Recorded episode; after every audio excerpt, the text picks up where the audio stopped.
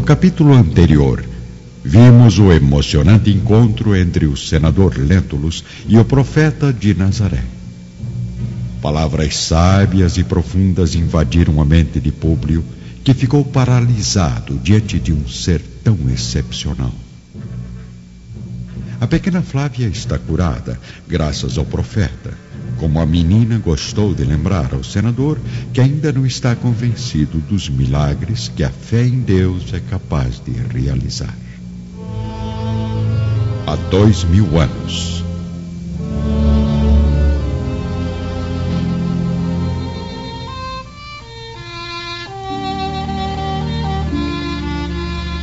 Ainda no quarto de Flavinha, vemos agora Públio, Lívia e a serva Ana.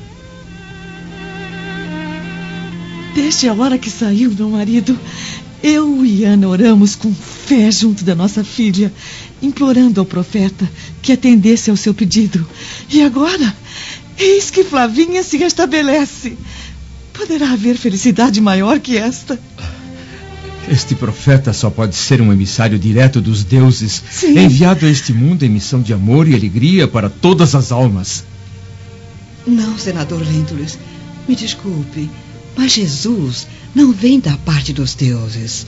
Ele é filho de um só Deus, seu Pai e nosso Pai que está nos céus. Louvemos então ao Todo-Poderoso pela graça recebida, agradecendo a Jesus com uma prece de humildade. Mas quanta ousadia de uma criada! Você precisa reeducar nossos servos para não se intrometerem em assuntos íntimos, Lívia. Aliás, não vejo por que tanta gratidão a este simples profeta. Afinal, quem garante que foi ele quem salvou nossa filhinha da morte? Me perdoe, senador. Às vezes eu falo demais. Ana é mais que uma criada, meu marido. É uma companheira fiel e esforçada, que muito nos ajudou com sua fé e paciência a tratarmos da doença de Flavinha. Não vejo nada de extraordinário no que acaba de ocorrer. Afinal, nada tem faltado à menina no que diz respeito ao tratamento e aos cuidados necessários. Era mais do que lógico que esperássemos uma boa reação do seu organismo. É, com licença, senhores. Já está na hora de me retirar para meus aposentos. Muito bem, Ana. Acredito que já cumpriu a missão que lhe obrigava a permanecer tanto tempo neste quarto. Considerando que agora a menina está melhor, não vejo mais necessidade da sua permanência junto a Lívia e a criança. Ao mesmo tempo, no salão de seu palácio em Jerusalém, vemos Sálvio e Fúvia ainda discutindo sobre a mensagem ao guardião Sulpício Tarquínios. Escrevi mesmo uma carta a Sulpício, Fúvia. Estou muito interessado em contratá-lo como conselheiro e guardião particular. E por acaso acha que o melhor soldado de Pôncio Pilatos irá abandonar o governador para prestar serviços a um simples administrador como você? Ora, Fúvia, tanto isso é possível que Sulpício deixou de lado as obrigações com Pilatos para acompanhar o meu sobrinho e a família Cafarnão. Claro, Sálvio. A mando do próprio governador que o designou para vigiar atentamente os passos de Lívia. Lívia? Enquanto isso, na residência dos Léntulos em Cafarnaum, Que isso, Públio? Justamente agora, quando deveríamos mostrar a Ana nosso profundo reconhecimento, procede com a maior aspereza. Por quê? Ah, sua infantilidade me obriga a fazer isso, Lívia. Afinal, o, o que dirão da esposa do senador que se entrega de alma aberta às escravas mais humildes, com o coração excessivamente confiante? Fale baixo, meu marido. Flávia já está dormindo.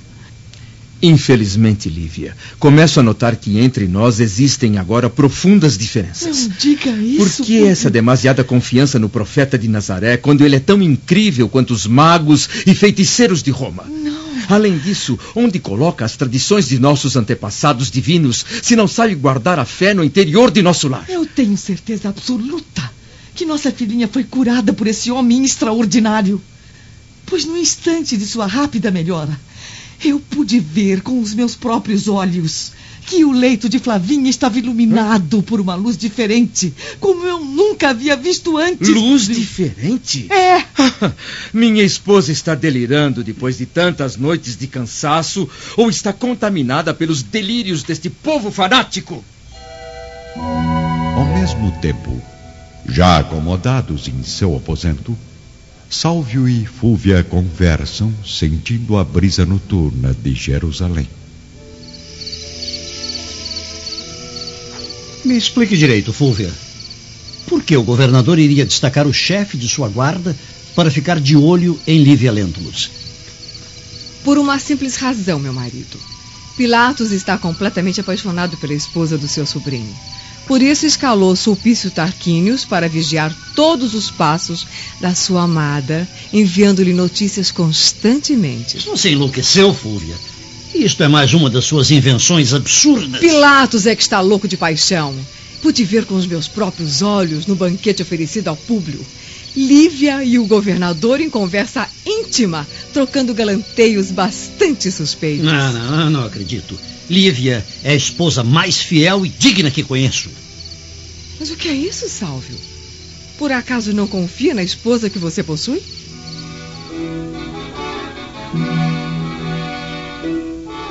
De volta a Cafarnão, vamos ver Sulpício Tarquínios ir de encontro à escrava Semele, que caminha sozinha nas proximidades de seu aposento.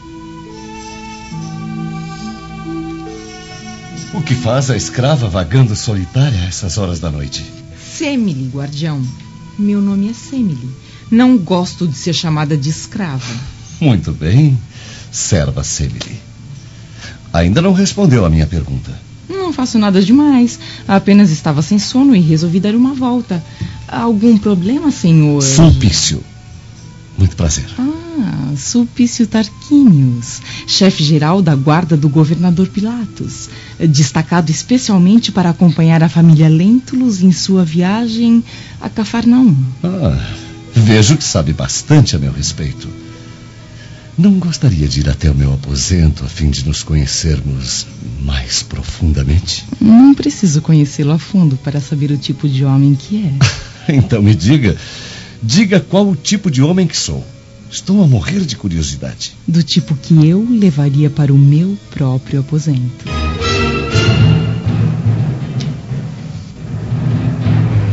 Vamos nos dirigir agora ao quarto do senador Públio e de sua esposa, onde ambos ainda discutem sobre a melhora milagrosa de Flavinha. Não, meu marido, não se trata de alucinação.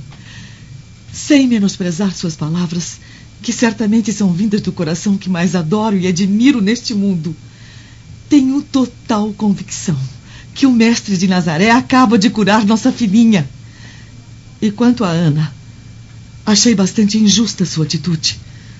Não podemos nem devemos esquecer que ela tem sido de uma dedicação incomparável junto de mim e de nossa filha. Mas para uma serva ser dedicada, não precisa ficar pregando suas crenças a quem não está interessado nestes desvios populares. Eu sei, Públio.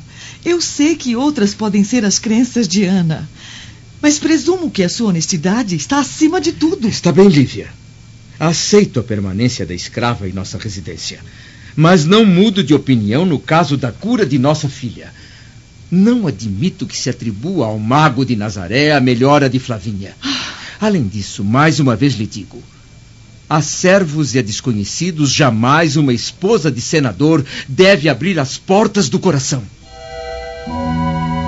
Em Jerusalém, vamos ao aposento de Sálvio e Fúvia, que exige uma explicação do marido.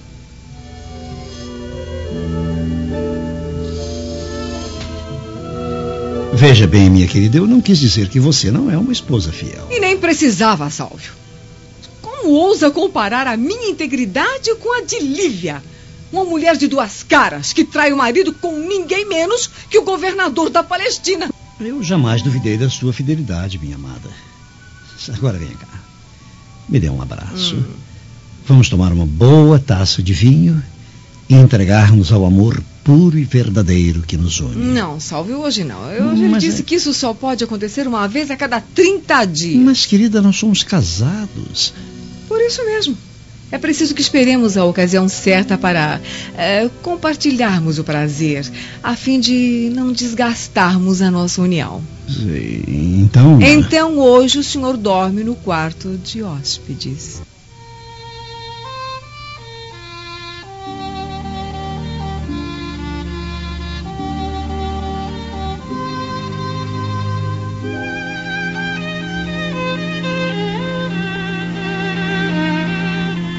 Lívia e Publio, enfim, parecem se entender nos assuntos domésticos e estão agora a repousar juntos no leito de seu quarto em Cafarnaum.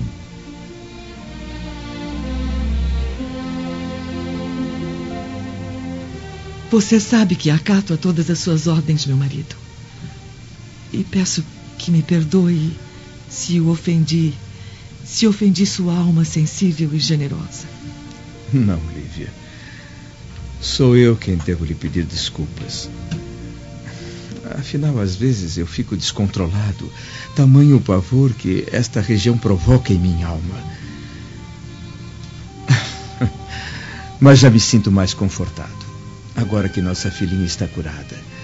Pois isto significa que poderemos voltar em breve para Roma. Verdade? Uhum. Ai, eu não vejo a hora de retornar à nossa vida tranquila, junto de nossos verdadeiros amigos. Esperaremos apenas mais alguns dias. Amanhã mesmo pedirei a Sulpício para iniciar os preparativos de nosso retorno. O senador e sua esposa acabam adormecendo, exaustos, mas aliviados pela melhora da filhinha. Enquanto isso, no exterior da residência, vamos encontrar Sulpício se despedindo da escrava Semele à porta do aposento da serva. Ah, boa noite, escrava. Ah, Quero dizer, boa noite, Semele. Sinto não poder ficar mais tempo, mas amanhã preciso acordar muito cedo. Ah, que pena, Sulpício. Eu pensei que poderíamos nos conhecer ainda melhor. Não se preocupe. Amanhã eu volto trazendo um jarro de vinho palestino animar ainda mais nossa festa particular. Boa noite, senhor Sulpício. Boa noite, Semele. Vejo que minha amiga é realmente uma mulher que prefere agir em vez de falar. Mas certas ações só podem ser definidas por uma única palavra: vergonhosas. Vamos agora invadir a mente do senador Públio, que dorme em sono profundo. Sua alma começa a experimentar antigas recordações, as mesmas que já havia provado em sonhos anteriores. Vestido com os mesmos trajes de seu bisavô, Públio Lentulus Sura revê sua expulsão do consulado, suas perversidades praticadas contra escravos, sentindo-se de novo conduzido à presença daquele mesmo tribunal da alma. O mesmo juiz se ergue envolto por luminosas fontes espirituais e lhe diz: Públio Lentulus, estiveste esta noite entre dois caminhos o do servo de Jesus e o do servo do mundo. No primeiro, o castigo seria suave, mas escolheste o segundo, no qual não existe amor suficiente para perdoar todas as tuas culpas. Sofrerás muito, pois abandonaste uma oportunidade maravilhosa, persistindo no propósito de seguir a via amarga das provações mais difíceis.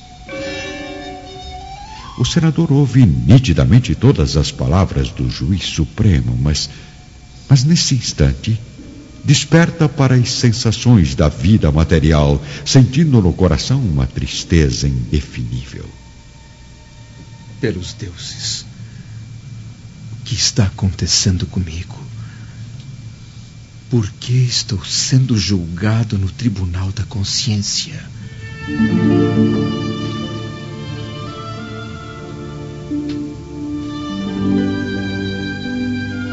O sol ilumina a manhã de Jerusalém, que desperta para mais um dia de trabalho.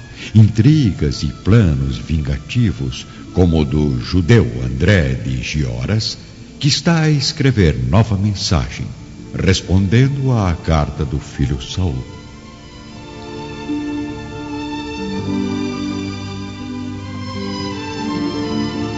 Muito bem, meu filho querido. Vejo que você está bem, embora longe da família. Tenha paciência. Seja forte e persistente como tem sido durante esses dias, sob a humilhação da escravidão. Seu pai o aguarda em breve para comemorarmos juntos o êxito da vingança sobre Públio Lentulus. O plano já está traçado em minha mente. Agora é só uma questão de tempo e de encontrar a pessoa certa para executá-lo comigo. Tenha fé, mas jamais se deixe levar pelo coração. Não se apegue aos valores dessa gente que não o vê como ser humano. Pense apenas que aqui em Jerusalém todos aguardam sua volta para que possamos reconstruir nossas vidas com dignidade e honra. De seu pai que o admira e estima, André de Gioras. Ainda em Jerusalém, bem longe da região onde vive André de Gioras, vamos ver Fúvia ao lado da irmã Cláudia Pilatos, recebendo o sol leve da manhã no palácio governamental. Então, Cláudia, já decidiu com o governador para quando encomendam o primeiro filho? Ah, Pilatos não fala mais sobre esse assunto, Fúvia. Ah, aliás, ultimamente ele nem fala comigo. É claro, ele agora só pensa em uma coisa. Exatamente. Ele agora só pensa em uma coisa. Aliás, em uma só pessoa. Então, por acaso já sabe, minha irmã? Em Cafarnão, o senador Públio e a esposa observam agora o aspecto bem mais saudável e disposto da pequena Flávia.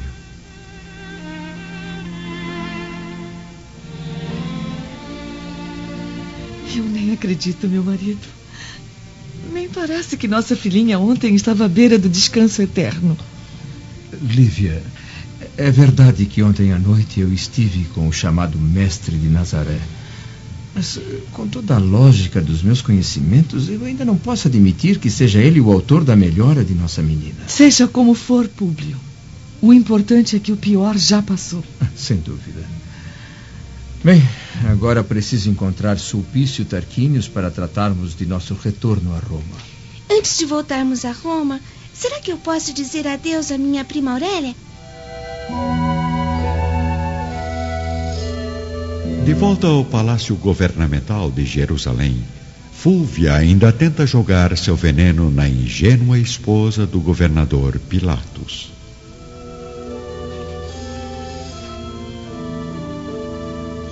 Mas, minha irmã, desculpe a franqueza, como consegue suportar a traição com tamanha naturalidade?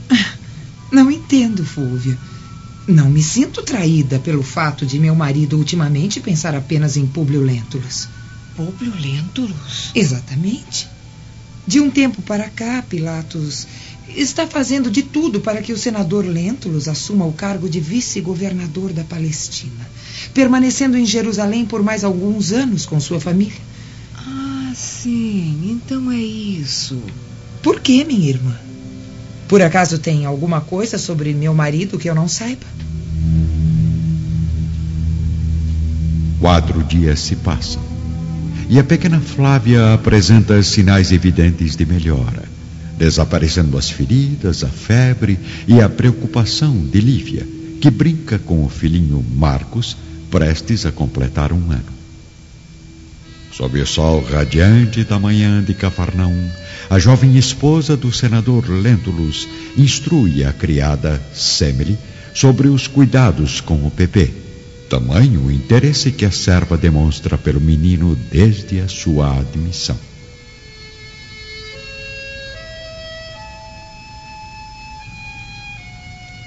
Senhora, lá vem dois cavaleiros desconhecidos. Convém entrarmos com o pequeno Marcos. Pelos deuses! Vamos logo! Eu espero que Públio ainda não tenha saído. Vamos agora a Roma, ao palácio da família Severus, onde todos se reúnem no terraço ao entardecer.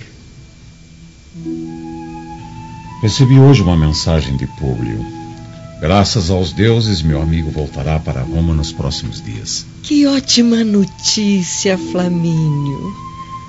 Será que o senador Lentulus já recebeu nossa carta?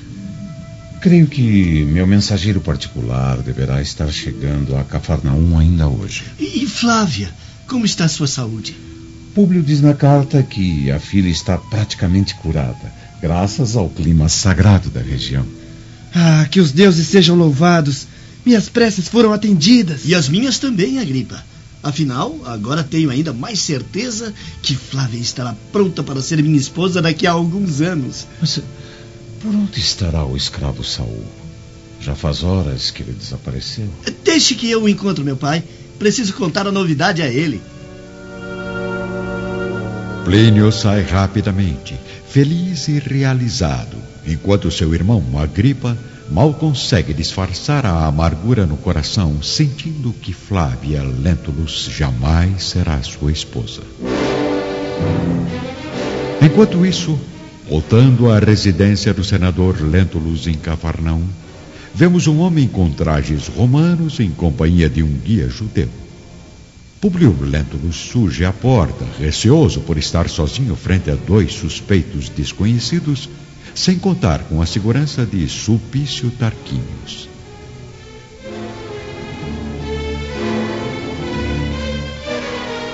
Não se aproximem, forasteiros. Vocês estão invadindo a propriedade particular do senador Públio Lentulus. É bom saber disso, senador, pois é o senhor mesmo que procuramos.